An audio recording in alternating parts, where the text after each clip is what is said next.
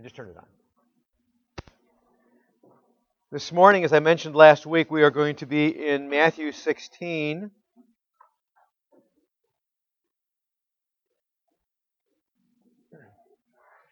What prompted my thinking about Matthew 16, we're obviously done with, if you weren't here last week, we're obviously done with Amos.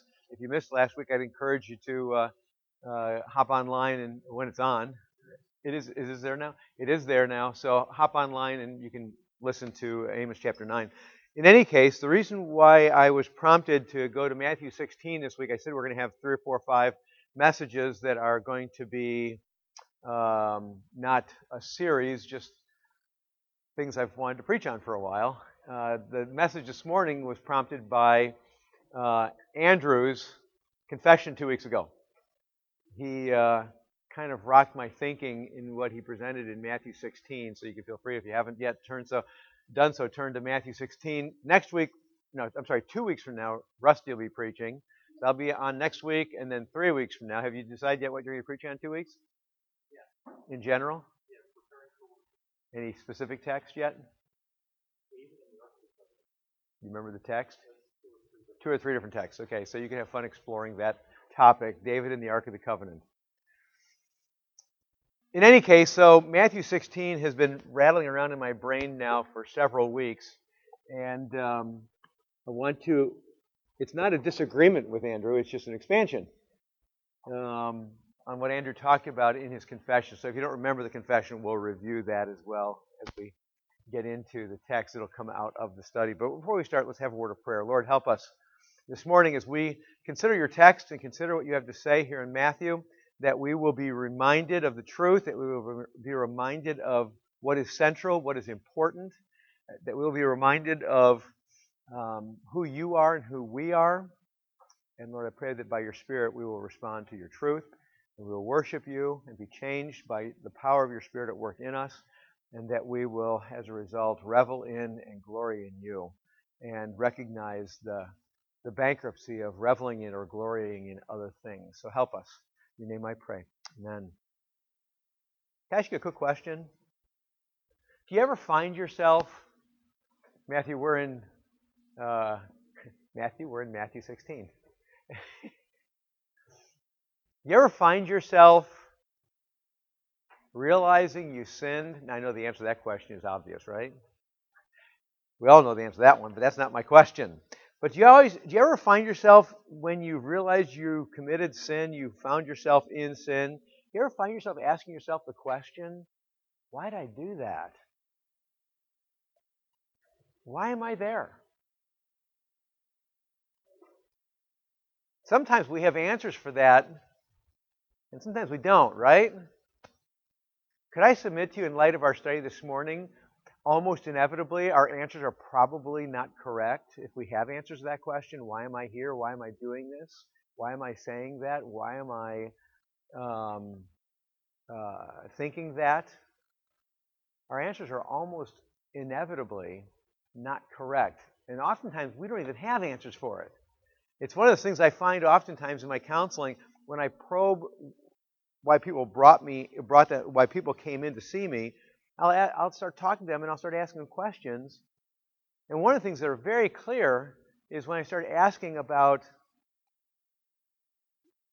why they did what they did or said what they said or were thinking what they're thinking, the answer almost inevitably is what do you think?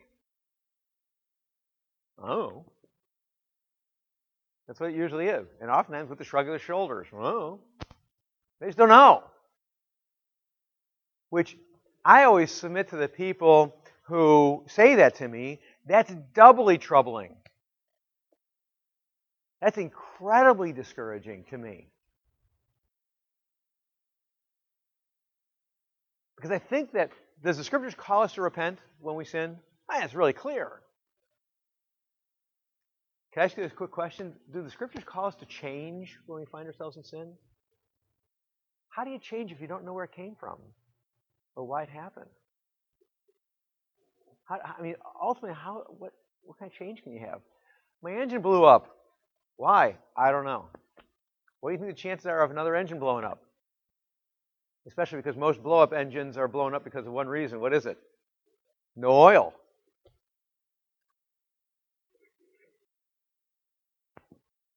So if you don't know why your engine blew up, what's the chance of you have another blown up engine?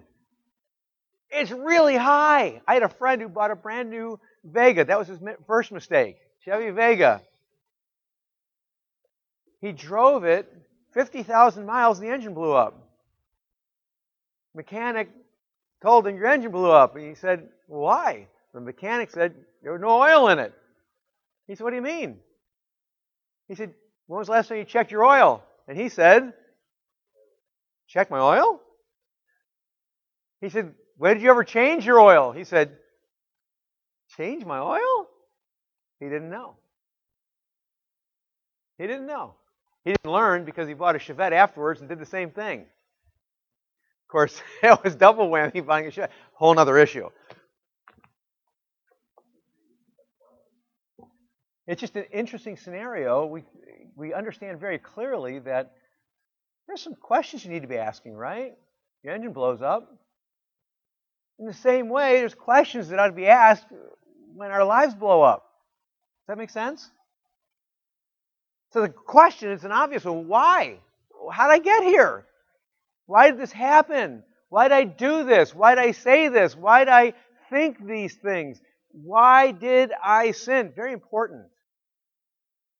I would present to you the text we're going to look at this morning answers the questions in dramatic, powerful, and encouraging ways. Convicting ways, too, though. We're going to read chapter 16, starting in verse 13, and we're going to read through chapter 17, verse 13. And then we're going to jump from there after we study that text, and we're going to jump somewhere else, a couple other places in Matthew to fill out the picture that, if, that, if you follow me on that. So, starting in chapter 16, verse 13. Now, when Jesus came into the district of Caesarea Philippi, he asked his disciples, Who do people say the Son of Man is? And they said, Some say John the Baptist, others say Elijah, and others Jeremiah or one of the prophets. He said to them, But who do you say that I am? Simon Peter replied, You are the Christ, the Son of the living God. And Jesus answered him, Blessed are you, Simon Bar Jonah, for flesh and blood has not revealed this to you, but my Father who is in heaven. And I tell you, you are Peter, and on this rock I will build my church, and the gates of hell shall not prevail against it. I will give you the keys of the kingdom of heaven, and whatever you bind on earth shall be bound in heaven, and whatever you loose on earth shall be loosed in heaven. Then he strictly charged the disciples to tell no one that he was the Christ. From that time, Jesus began to show his disciples that he must go to Jerusalem and suffer many things from the elders and chief priests and the scribes and be killed on the third day be, and on the third day be raised. And Peter took him aside and began to rebuke him, saying, Far be it from you, Lord, this shall never happen to you. But he turned and said to Peter, Get behind me, Satan. You are a hindrance to me, for you are not setting your mind on the things of God but on the things of man. Jesus then told his disciples, If anyone would come after me, let him deny himself and take up his cross and follow me. For whoever would save his life will lose it, but whoever loses his life for my sake will find it. For what will it profit a man if he gains the whole world and forfeits his soul? Or what shall a man give in return for his soul? For the Son of Man is going to come with his angels in the glory of his Father, and then he will repay each person according to what he has done. Truly I say to you, you are standing, there are some standing here who will not taste death until they see the Son of Man coming in his kingdom. And after six days, so we got six days later, chapter 17, Jesus took with him Peter and James and John, his brother, and led them up a high mountain by themselves and he was transfigured before them, and his face shone like the sun, and his clothes became white as light. And behold, there appeared to them Moses and Elijah talking with him. And Peter said to Jesus, Lord, it is good that we are here. If you wish, I will make three tents one for you, and one for Moses, and one for Elijah. He was still speaking when, behold, a bright cloud overshadowed them, and a voice from the cloud said, This is my beloved Son with whom I am well pleased, listen to him. When the disciples heard this, they fell on their faces and were terrified, but Jesus came and touched them, saying, Rise and have no fear. And when they lifted up their eyes, they saw no one but Jesus only. And as they were coming down the mountain, Jesus commanded them, Tell no one the vision until the Son of Man is raised from the dead. And the disciples asked him, Then why do the scribes say that first Elijah must come? He answered, Elijah does come, and he will restore all things. But I tell you that Elijah has already come, and they did not recognize him, but did to him whatever they pleased. So also the Son of Man will certainly suffer at their hands. Then the disciples understood that he was speaking to them of John the Baptist. And we're going to stop there at this point. We're going to jump further into the book of Matthew in, a, few, in a, maybe 20 or 30 minutes. Going back to the text, it's an interesting text. It's been known for many millennia, at least uh, two millennia, as, as Peter's confession of Christ. And rightfully so. That's what the confession was about two weeks ago. So Jesus and the disciples are together in verse 13 through 20. Jesus asks, the, by the way, we're not going to, by necessity, hit every point in this text. It's impossible. Uh, we're going to highlight a few important points that I want to uh, point out to you. Jesus first asks the disciples, Who do the people say the Son of Man is? referring to himself. And of course, the answer is some say you're John the Baptist, which obviously means resurrected from the dead, John the Baptist. Um, others say you're Elijah, again, resurrected from the dead, Elijah. Others, Jeremiah or um, one of the, of the prophets, again, risen from the dead. In all those categories, risen from the dead. Jesus doesn't really care what their answer is, right?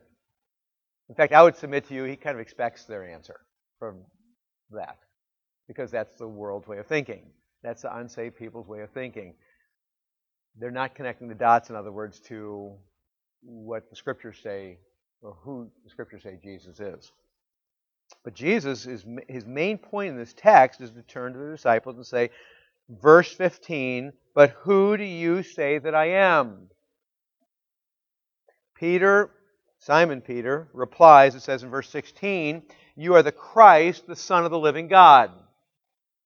Christ, of course, means Messiah. So Peter here in verse 16 declares unequivocally, you are, and I want you to notice, you are definite article, the Messiah, the Christ, exclusive. You are the sent one from heaven to redeem God's chosen people. You get that? Simon Peter declares unequivocally, unashamedly, that Jesus is the Christ. It's really important. Nothing really I need to say about the text. We get that. He goes on, though, and says, the Son of the living God, which is another way of declaring that he is deity. So he's declaring he's the Messiah. He's also declaring at the same time that he is deity. Jesus turns to Peter exclusively. And he says to Peter, so that's Peter's confession. We've heard that before, we've heard it many times. Andrew spoke on that in the confession two weeks ago. Peter confesses Christ as the definite article, exclusive Messiah, Redeemer, rescuer of God's chosen people, and he is the Son of God. He is deity. Jesus turns to Peter and says, Blessed are you, Simon Barjona, for flesh and blood has not revealed this to you, but my Father who is in heaven. And I tell you, you are Peter, and on this rock I will build my church, and the gates of hell shall not prevail against it. We're going to stop at the end of verse 18. One thing I want to point out before we get into the main point I want to make in verse 17 and 18, I want you to notice something very important. In verse 17, for flesh and blood has not revealed this to you, but my Father who is in heaven. That passage, that statement is very, very important. The only way anyone comes to an understanding, a true understanding, that Jesus is the Christ, the Son of the living God, The only way anyone comes to that understanding is how, according to the text? It's revealed to him. Flesh and blood does not, but who reveals it? What does it say? What does it say, Charles? My Father who is in heaven reveals this to you. This truth is spiritually discerned. It is not anything that can be conjured up in the heart of man. Why? I mean, you'd think that someone could just read read the scriptures and figure it out, right? Wouldn't that make sense? You just read the scriptures. If you read enough, you you could reject or, or accept them. You can say, yeah, it, it's pretty clear in the scriptures that he's the Messiah, the Son of the living God. Except for there's one problem. The text here doesn't talk about it. But the one problem is what? If it's, it's spoken in many texts, but nowhere more clearly spoken than in Romans chapter 1.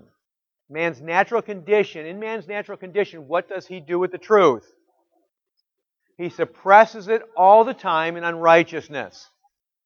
He is continually suppressing it in unrighteousness. The only way that that ceases to happen is according to Ephesians chapter 2. In Ephesians chapter 2, we were dead in our trespasses and sins, which means we can't help but suppress the truth in righteousness. It's just the automatic, forever thing. But then the scriptures go on and says, but he made us alive. And then, by grace through faith, we were saved. Does that make sense so far? So the only way in which someone could ever come to this unequivocal declaration, you are the Christ, the Son of the living God. And by the way, I'm not talking about the words. Do you understand what I'm saying by that? I'm not. You can walk out and, and say, "Hey, listen, bud, uh, pagan guy out here in the street, I'll give you 40 bucks if you will say, Jesus is the Christ, the Son of the living God. And they'll do what?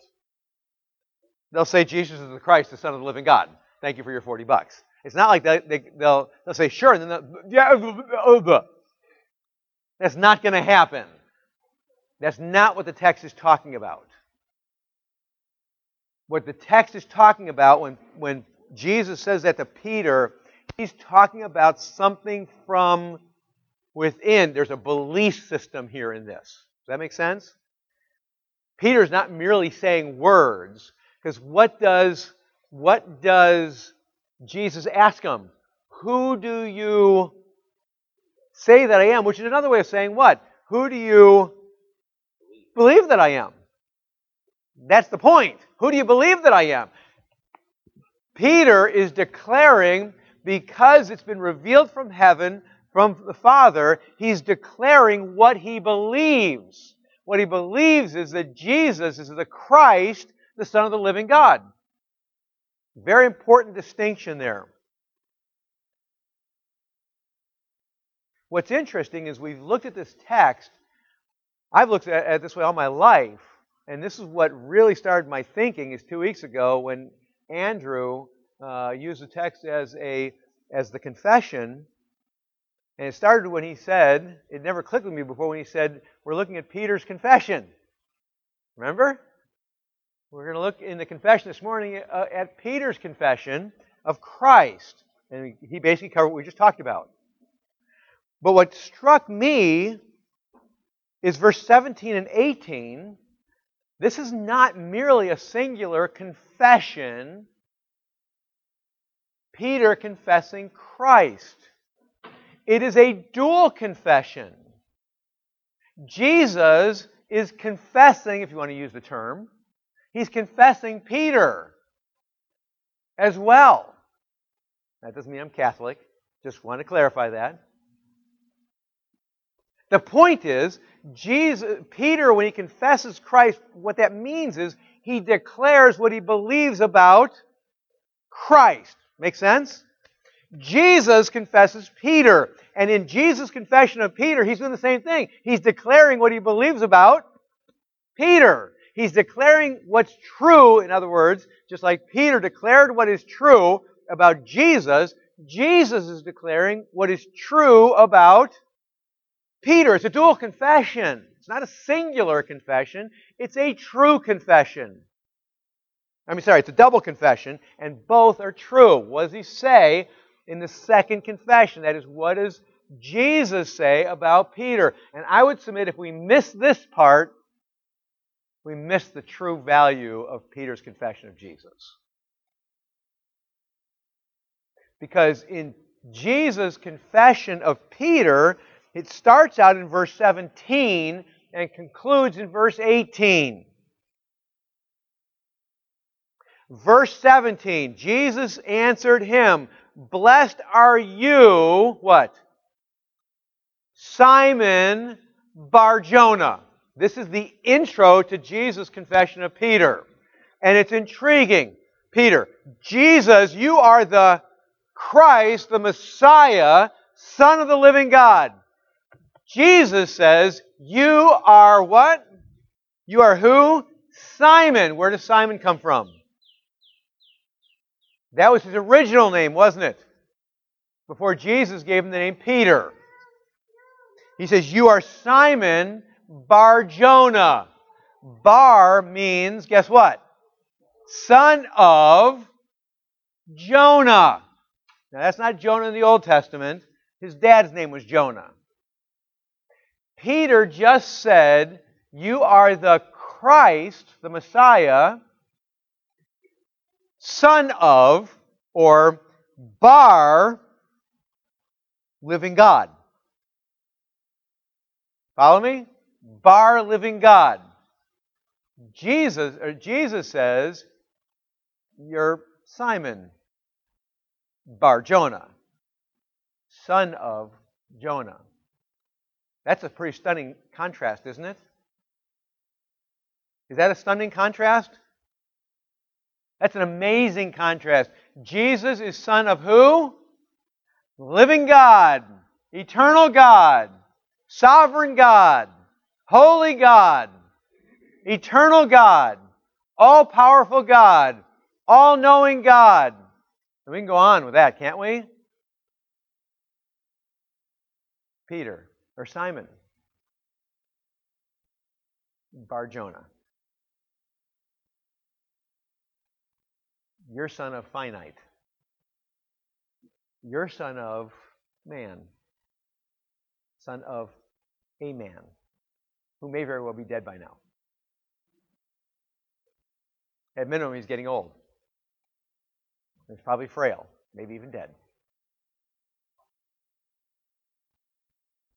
You're son of a sinner. But most importantly, you're son of someone who desperately needs what? The Messiah. You are not like me, Jesus is saying.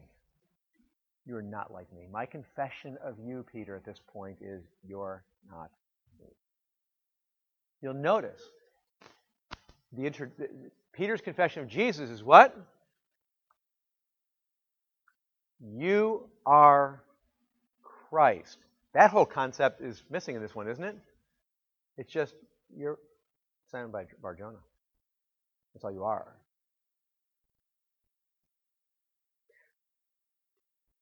See, flesh and blood for Peter towards Jesus would, would cause him to say, You're Jesus. Wouldn't it? You're Jesus bar Joseph. That would be what flesh and blood would say, wouldn't it? And elsewhere in the, in the Gospels, that's exactly what people talk about him as. He's the son of a carpenter. Bar carpenter. That's what they're saying. But instead, this, the, the, the heavenly perspective and the, the perspective that Peter has is Messiah, Christ. But Peter, Bar Jonah. Verse 18, he shifts from Simon to what he called him. And I tell you, you are Peter. And once again, that's all he calls him. Right? Before it was Simon, son of Jonah. And here he says, you're Peter. Now, the whole point of him changing from Simon to Peter originally was to establish a new direction in his life. There's a disconnect now from who? From P, from from Jonah, right? When he changes his name to Peter in a very real way, there's a disconnect from Jonah. Because there's a new connect. Why? Because flesh and blood hasn't revealed this to you. Jonah didn't reveal it to you. Your father didn't reveal it to you. Instead, your Father in heaven has revealed it to you. Bar Jonah has not. Jonah did not. And I tell you, you are Peter. Does that, that it's interesting the way he words that. I tell you, you're Peter. Peter just a few seconds earlier said, I tell you, in effect, you are the Christ. I tell you, you're Peter. What's that all about? Simon Barjona, you're Simon Barjona, you're Peter. What's that all about? What, what's going on in this dual confession? New identity, yes, but more importantly, what's really going on in this, in this dual confession is this. In effect, what Jesus is saying to Peter is this Peter, what you confessed is true. And the only way you could know that is because the Father, my Father is in heaven who has revealed that to you. It is spiritually discerned, it is spiritually revealed. It has obviously been revealed to you, but there's one more thing I got to add to that. And he has every right to do so, right? Because he's who? He's God, right? And so, in effect, when Jesus gives his confession of Peter, here's what he's saying what was revealed to you from heaven is this I am the Christ, the Son of the living God. What you need to understand is this amazing contrast. You're not. That's the point of the dual confession. Peter, you're not. Could I just submit to you real quickly this is the problem of humanity from the beginning since the fall. The problem of humanity since the fall. So we think we can redeem ourselves. We think we can rescue ourselves. You see it over and over and over again. In the Old Testament, what is the big way which people think they can redeem themselves? sacrifices and bigger picture, what were you going to say? Follow the law. Isn't that what they're doing all the time? Trying desperately hard to sacrifice and follow the law? What's that all about? Self redemption. You study the law, and one of the things that become abundantly clear if you study the law, if you're spiritually discerning at all, is you know that one of the things that is absolutely true, even if you don't even look in the New Testament what the New Testament declares, is that the Old Testament law is something that no one could ever follow. It was never intended to be the thing you follow. It was the thing that was supposed to reveal to you that you needed a Savior, a Redeemer. But all through the Old Testament, what were people doing? Trying to self redeem. Can I make it a little more subtle than that? You realize how much we try to self redeem all the time? We do it all the time. How do we do it? It's really quite obvious when you start to think about it. When we start to say, well, this will satisfy, that will that will make me happy, this will this will bring me joy, all this other kind of this will complete me, this, that, something else. All that is is self-redemption. Because those are things I can do, right? Those are all things I can do. And they're all Self redemption. If only I blank, self redemption. If only I could save enough money, then I'll be happy. Self redemption. If only I could go on this vacation, self redemption. If only this, only that, only it's all self redemption. Of course, we know, don't we, that it doesn't deal with sin. But we just conveniently ignore that fact. and think that somehow I could be satisfied apart from sin being dealt with. Somehow I can be satisfied apart from that. That's classic self redemption. What Jesus is declaring in his confession about Peter regarding Peter is this Peter, you are absolutely correct. You are absolutely correct that I am the Messiah, the Son of the living God, and don't you dare ever forget it. So, helping you not to ever forget it is what? You're Simon Barjona. You're Peter. It's a jarring confession. Don't ever forget who you are. Don't ever have grandiose ideas that you're someone you're not. You are forever a needy person. You are forever a hopeless person apart from the Redeemer. You are forever failed apart from a Redeemer. You will never, ever measure up. If that's true, it kind of makes sense to find ourselves rejoicing in the Messiah, doesn't it? If I'm hopeless, if I'm merely Steve, to use a term, Steve Bar James, my father, that's what I am. And that's all I am, apart from the Messiah, correct?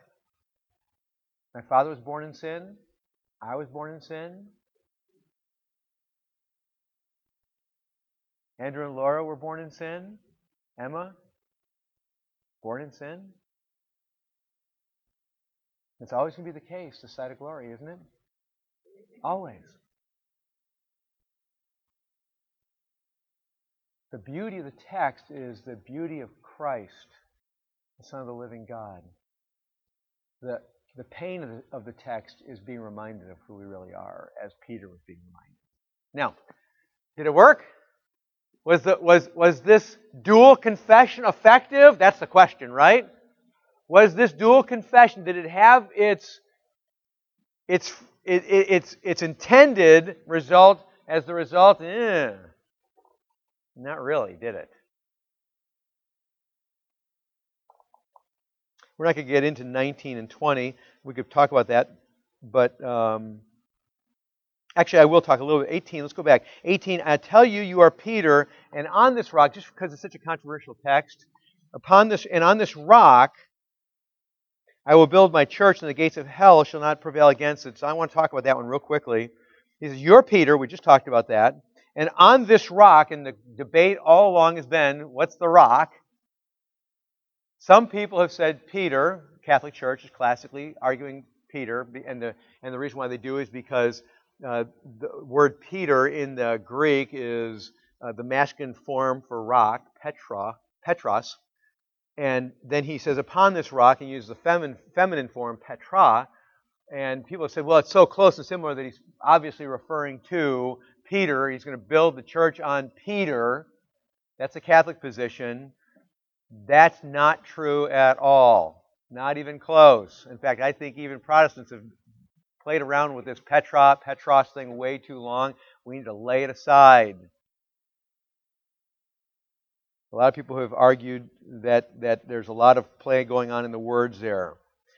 The rock he's talking about is pretty clear in the text. It's singular, by the way. It's not plural, it's singular. When he says, Upon this rock I will build my church, some people have argued the rock is Christ himself, and I, I take it a little bit further than that. That's true, it is Christ, but I want to take it further. It's not just Christ, it's Peter's confession. The rock is the confession. The church will be built upon the confession of Christ being the Messiah, the Son of the living God. Yes, it's about Christ, but it's about the confession. And the confession is brought about how in someone's life? Because it's revealed by the Father. And as a result, people will confess that Christ is the Messiah, the Son of the living God, with all the ramifications. The rock he's talking about there is the confession of Christ being the Messiah, the Son of the living God. So he says, I tell, I, and I tell you, you are Peter, and on this rock, the confession that you just made, Peter, that is not your confession at all. Ultimately, it's whose confession? It's the Father's confession of Jesus, isn't it? Ultimately, because Peter got it from the Father. And I tell you, you are Peter, and on this rock I will build my church, that is my assembly of, if I may flesh it out a little further, I will build my church, I will build my assembly. Who is his church? Who is his assembly? It is those who what? Yes, the Son of the living God, with again all the ramifications of that that are laid out elsewhere in the scriptures. And then he goes on and he says, And the gates of hell shall not prevail against it. Could I just submit to you a, a different reading of the text here? Not a different reading of the text, a different understanding of the text? Too often we read this text and we say it, we think it means what? That the gates of hell shall not prevail against what? The church. I don't think it's talking about the church. It is not talking about the church at all. At best, it's talking secondarily about the church. When he says, and the gates of hell shall not prevail against it, what he's talking about is this.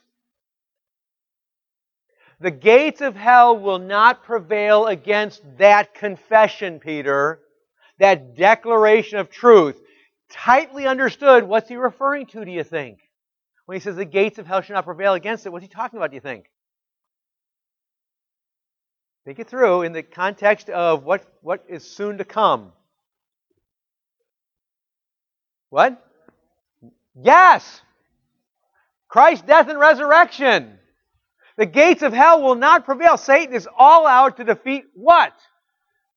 Christ being the Messiah, the Son of the living God, isn't he? That's what he's all about. He's after that. His goal is for Christ to be what? For Jesus to be killed, murdered, in the grave, done, over, never to be heard from again, no hope. God the Father thwarted. Salvation, no existence. And Jesus declared, You're Peter, don't forget that. On that confession, I'll build my church. And I want you to know something.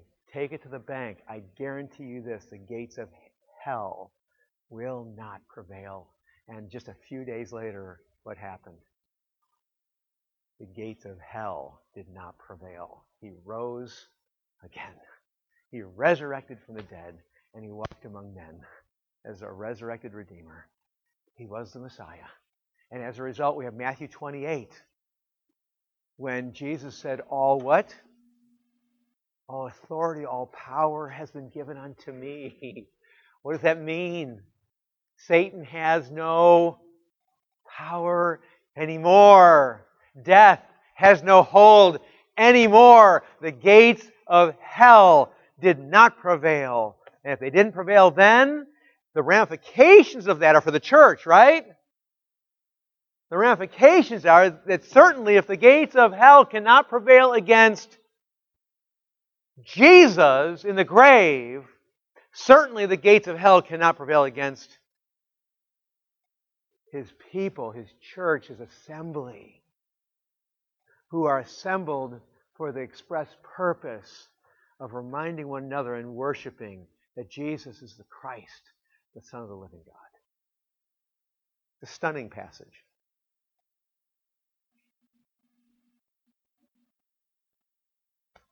Let's jump down. We're going to skip over 19 and 20 for sake of time. Jump down to 21. From that time, what time? The confessions, right? The dual confessions. From that time, Jesus began to show his disciples that he must go to Jerusalem and suffer many things from the elders and chief priests and be killed. goes back to explaining why I said that the gates of Hades will not prevail. And now he's going to talk about how it's not going to prevail. Right? And he spends all his time talking about I'm going to suffer at the hands of the elders and chief priests and scribes, and I'm going to be killed, and the third day be what? Raised. There it is. Gates of Hades will, gates of hell will not be prevail, will not prevail against him. And Peter does what? Verse 22.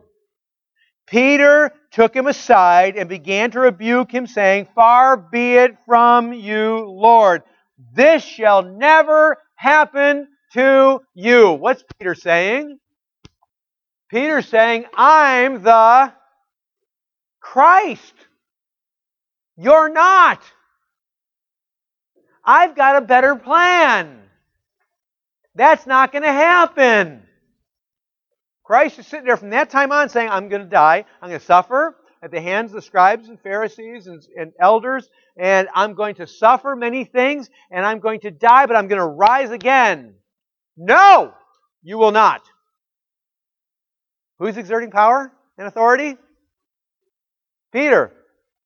Who should be exerting authority? Christ. And he is exerting authority. He's explaining what's going to happen. He's exerting authority. He's explaining the future. He's prophesying the future. And instead, Peter stands up and says, uh uh-uh, uh, nope. That's not going to happen. Jesus, and interestingly enough, in this text it doesn't show this. In another gospel it does. Peter pulls him aside and begins to rebuke him, saying, Far be it from you, Lord. This shall never happen to you. Verse 23. But he turns and says to Peter, It's interesting, in another text, Peter's pulled him aside. Peter's rebuking him. And then Jesus, here it just says he turns and looks at the disciples, or here it just says he turns, right? Um, yeah, he turned. In another, in another, one of the other gospels, I think it's Mark, he turns, it says he turns and looks at all the disciples. It's interesting. It's like he says, guys, you're not speaking, you're thinking the exact same thing he is. That's the idea. He turns and pulls them all together. And after pulling them all together, he says this to, to Peter. He turned and said to Peter, Get behind me, Satan. You are a hindrance to me, for you're set, you are not setting your minds on the things of God, but on the things of man. What in the world is Jesus talking about here? He's talking about Peter's confession. when he says here in the text, you are not setting your mind on the things of God, but on the things of man, what are the things of God that his mind's supposed to be set on? You're the Christ, that is the Messiah, the Son of the living God. Where'd he get it from? The Father. What does he say here? You're not setting your minds on the things of God, or to take the term, the Father. What things? That thing. Those two things Messiah, Son of the living God. You're not setting your mind on me being the Redeemer and me being God. That's not where your mind's on. Where's your mind? Your mind's on the things of man, which is no different than what? What the, the disciples said earlier when Jesus asked the question, who do people say I am?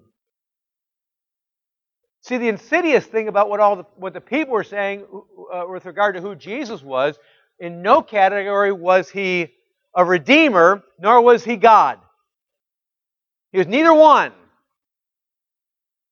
Peter is saying, You're not redeemer.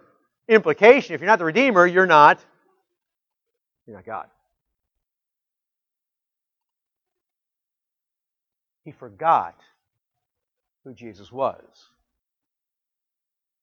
And it's stunning and jarring, if I may submit it to you, when the first thing Jesus says to Peter is, Get behind me, Satan. Why is that so jarring? Remember what we said in the beginning in the questions? Why do we sin? Why do we find ourselves in sin? Here it is. Here it is. We've forgotten that Jesus is the Redeemer, and we're trying to redeem ourselves. You realize that's, that's what sin is. Sin, by very definition, is self redemption. I do this because I think it will make me happy. I commit this sin because I think it will satisfy. I commit this sin because I think it'll complete. I, I commit this sin because I find it really valuable to me. Does that make sense? Really? You think it's really that valuable to you? You cannot possibly think that's val- that valuable to you, that, that it will actually complete you, that it'll actually satisfy you, unless you've forgotten who Jesus is the Messiah, the Son of the living God. You can't cling over here and cling here too. That's the point. You can't cling to both. It's impossible. I can't cling to both. That's why Jesus said you can't serve God and mammon. Can't, can't do both. When I grab sin, I let go of this over here. I let go of God being, the Christ being the Messiah, the Son of the living God. That's I do.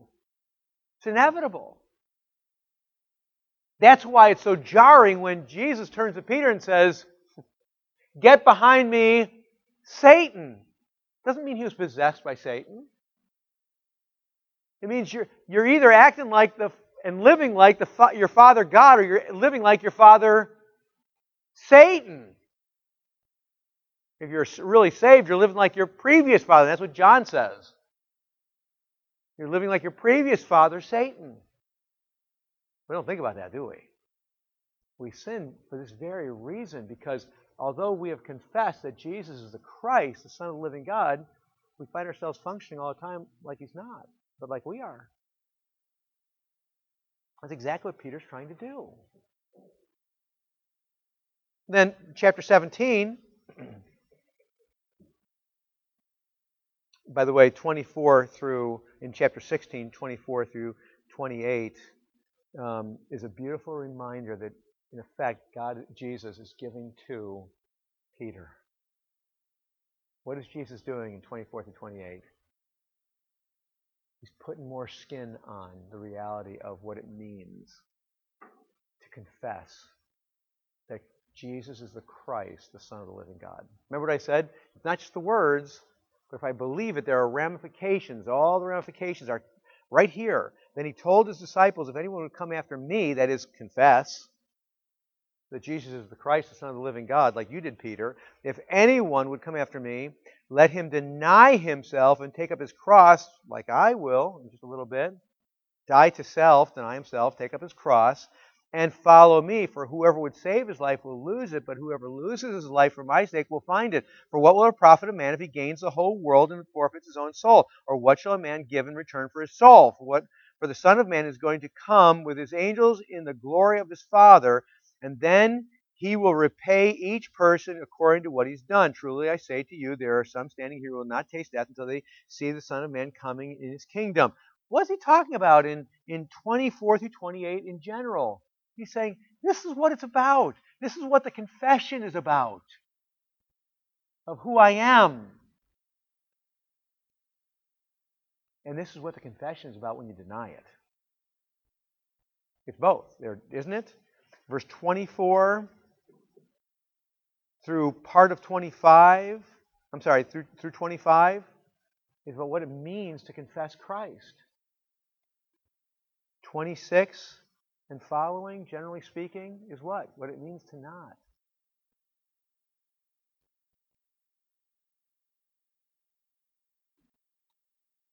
And if we're truly confessing Christ, we're not going to be people who are 26 and 27, for example.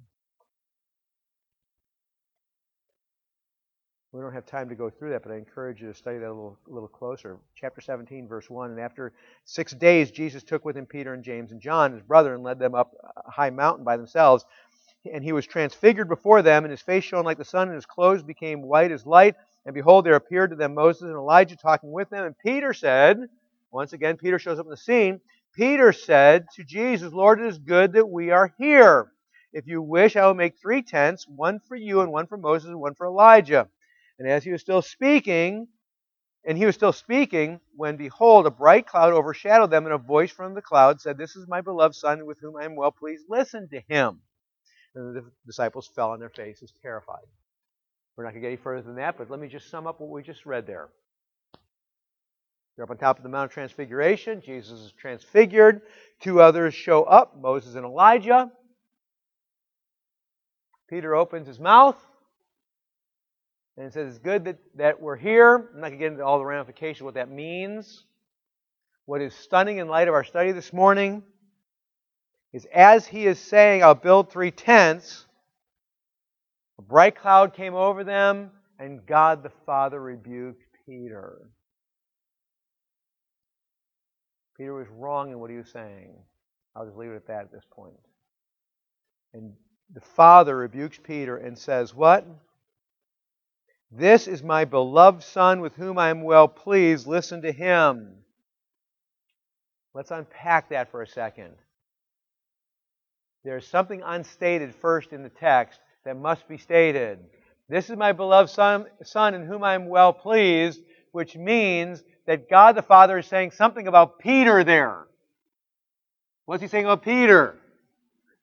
I'm not real pleased. You're not my beloved son. What's he saying to him? Yes! He's saying, Get thee behind me, Satan. And he's saying, You're not the Messiah. The Son of the living God. Peter, this is my beloved Son. This one. And in him I am well pleased. Why is he not well pleased with Peter? Any guess? Yes, specific, but generally, why is he not well pleased with, with, with Peter? Well, there's, there's a problem with the elevation going on there, sure, but more importantly, Christ has not died yet Sin has not yet been atoned. Peter is still standing what? Unatoned for. There's only one who is perfect. Correct?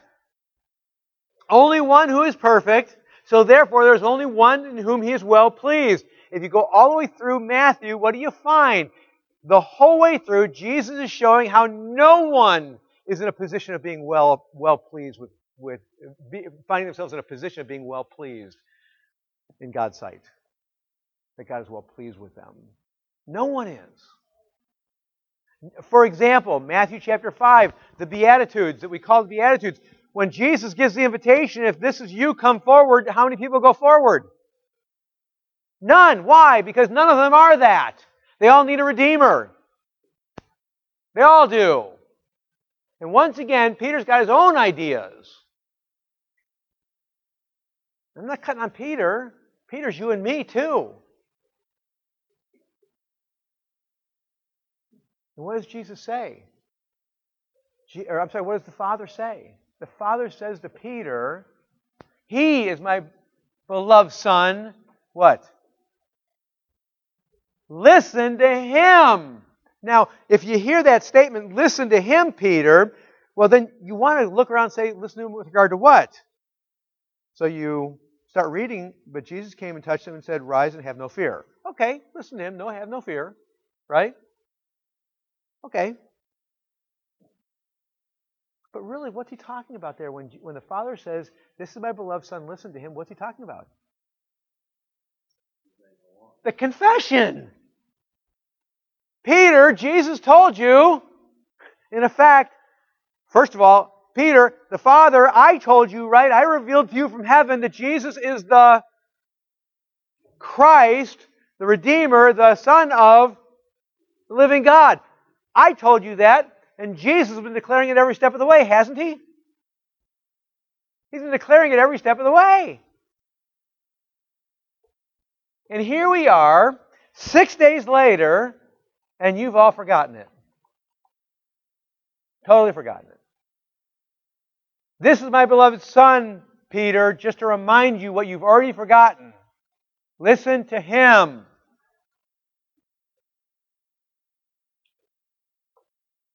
From there, jump over to chapter 26.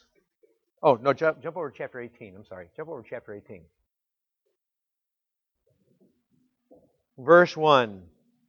At that time, which is just a short period of time afterwards, at that time, the disciples, including Peter, came to Jesus saying, Who is the greatest in the kingdom of heaven? Can I just say one thing? Really? I mean, seriously? This is the Christ they're talking to, the Son of the living God. The Father has spoken to Peter, James, and John and said to them, What? Listen to him. This is the one I'm well pleased in. And just a short time later, excuse me, Jesus, who's going to be greatest in the kingdom of heaven? Really? Who's going to be greatest in the kingdom of heaven?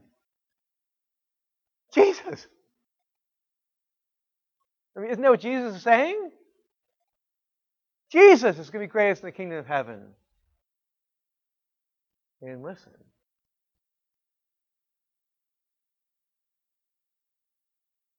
Go over to 26.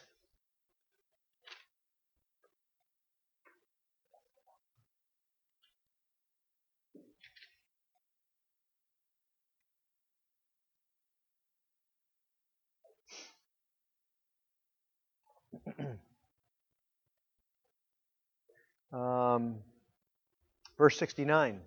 Now, Peter was sitting outside the courtyard, and a servant girl came up to him and said, You were also Jesus the Galilean, but he denied it before them all, saying, I do not know what you mean. And when he went out to the entrance, another servant girl saw him, and she said to the bystanders, This man was with Jesus of Nazareth. And again, he denied it with an oath. I do not know the man. That means he cursed. I don't know the man. And after a little while, the bystanders came up and said to Peter, Certainly you too are one of them, for you, your accent betrays you. Then he began to invoke a curse on himself and to swear, I do not know the man. What's that all about?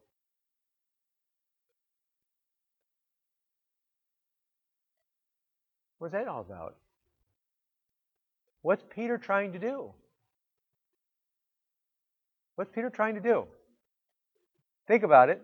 Work through in the context of what we're talking about. What's Peter trying to do? Say it louder, Jim.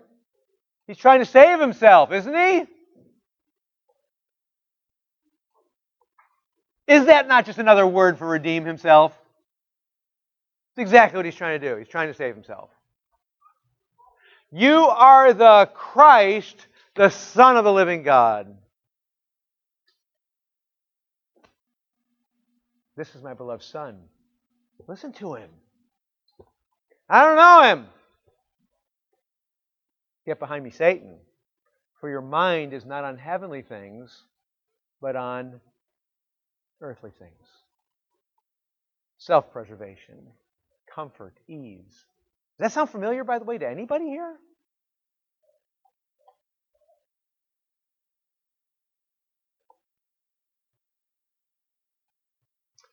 We could jump way forward, but that is a struggle, isn't it? We're going to stop there. We could jump into Acts chapter 2, where obviously Peter is transformed, right? Spirit works in his life. He stands up and preaches Christ. But then we got Acts in Acts chapter 11, and there's a little mess going on with Peter there, and we end up with a church council in, in, in Acts 15. That's another train wreck, although Peter repents and life is good. The point I'm trying to make is going all the way back to where we started. Why do we sin? And this is so important to get. Why do we sin? Why do, why, why do we oppose God? Why do we rebel against our Redeemer? It's an important question. We'd like to, we'd like to make it less painful. But, friends, could I just submit to you the reason why we do over and over and over again is we, because we forget or deny that Jesus is the Christ, the Son of the living God. It's always the case. Always is the case. And we think we can redeem ourselves. we can save ourselves. It's a two sided coin. Because, eh, because hardwired within us, we know we need to be saved. We know we do. But on the one hand, we deny that He is the Christ, the Son of the living God. We don't listen to Him. Instead, we listen to our baser desires, our sinful desires, and we actually think that we can save ourselves, even if it's only temporary. We think we can save ourselves. And therein is our problem.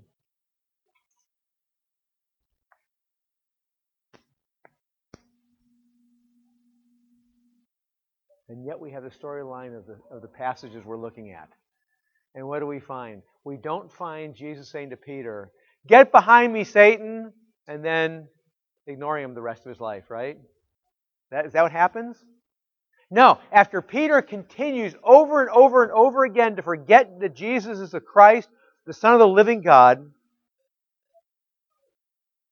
and denies him three times in that, that passion time of Christ. And then Christ is resurrected because the gates of Hades, the gates of hell, shall not prevail against him. And the confession. Jesus sits down with Peter on the shore of the Sea of Galilee and says, Peter, do you love me? Three times. And you know what he means by that? When he says, Peter, in light of the context now, think about it. When he says, Do you love me? He's not talking about, Do you have warm feelings for me? He's saying, Do you love me as the Christ, the Son of the living God? That's the point. You love me as the Christ, the Son of the living God. And we find at this late date, Peter saying yes three times, and Jesus saying three times, Feed my sheep. Because God is a merciful God, is He not? Isn't He? A stunningly merciful God. He was, he was taught by Jesus, he was rebuked by Jesus, he was rebuked by the Father. And he still kept failing. He still kept trying to self redeem.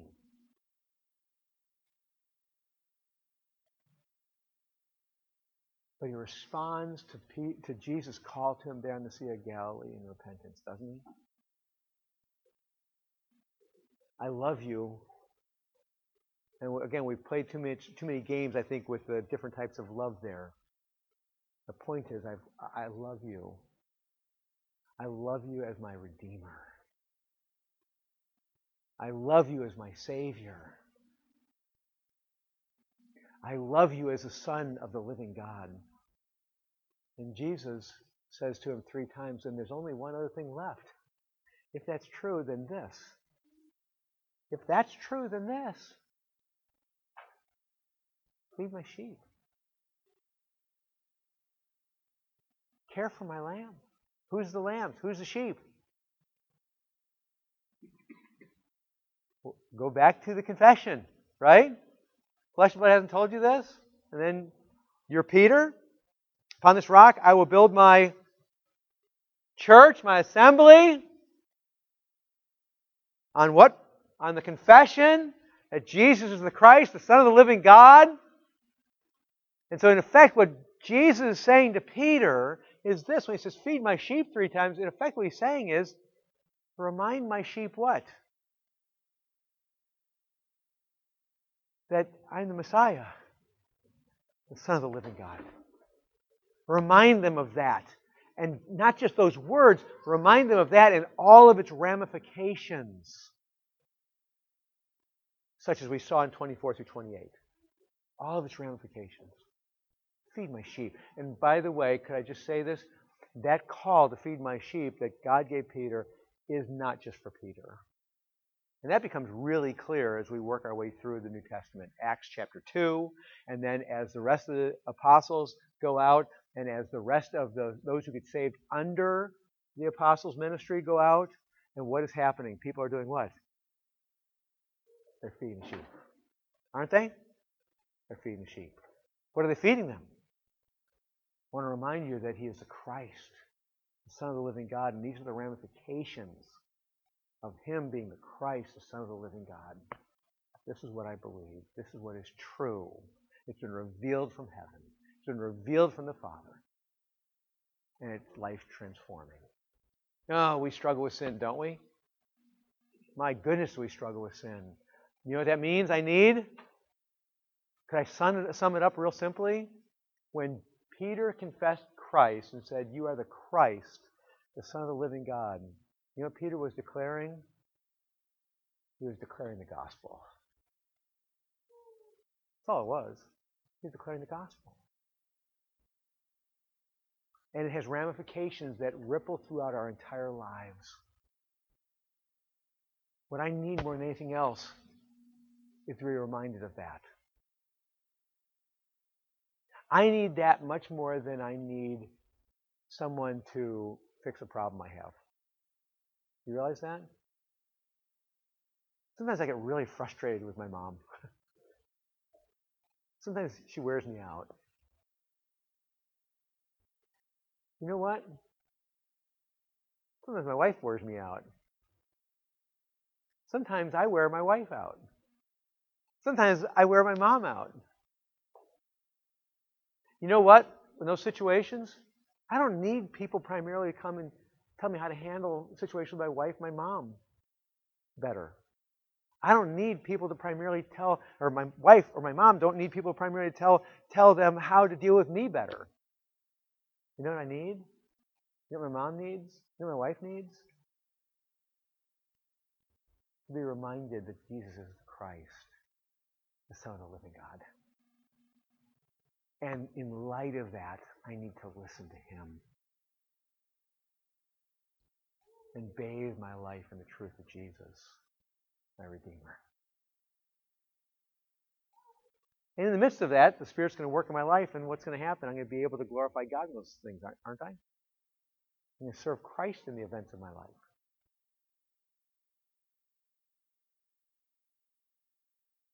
But we just keep forgetting that Jesus is the Christ, the Son of the living God. So let us, as we go from here into communion, and then sing some songs, and then go from this service, remember who Jesus is, remember who we are. He is Christ, we're not. He is the Son of the living God, we're not. And what does that mean in our lives? And that makes all the difference. let's pray. Lord, help us. Help us because, frankly, we are people who really like self redemption. We don't even realize that when we're living that way, it's like we are Satan. We find it very comfortable to put our minds on earthly things, not in heavenly things. And we do so because we forget the truth of the confession that you are the Christ, the Son of the living God. Help us. Help us firstly to remember, and then in light of remembering, help us to feed your sheep. Because we know the gates of Hades, the gates of hell, did not prevail against you. You rose again. And because you rose again, certainly the gates of hell cannot prevail against your church, your assembly, your assembled ones who confess that Jesus is the Christ, the Son of the living God. So work in us, open our eyes to see. Help us to be amazed with your love and your mercy and your grace. In your name I pray. Amen.